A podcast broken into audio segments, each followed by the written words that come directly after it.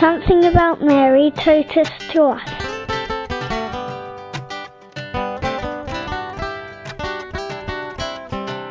This is Andrea from England.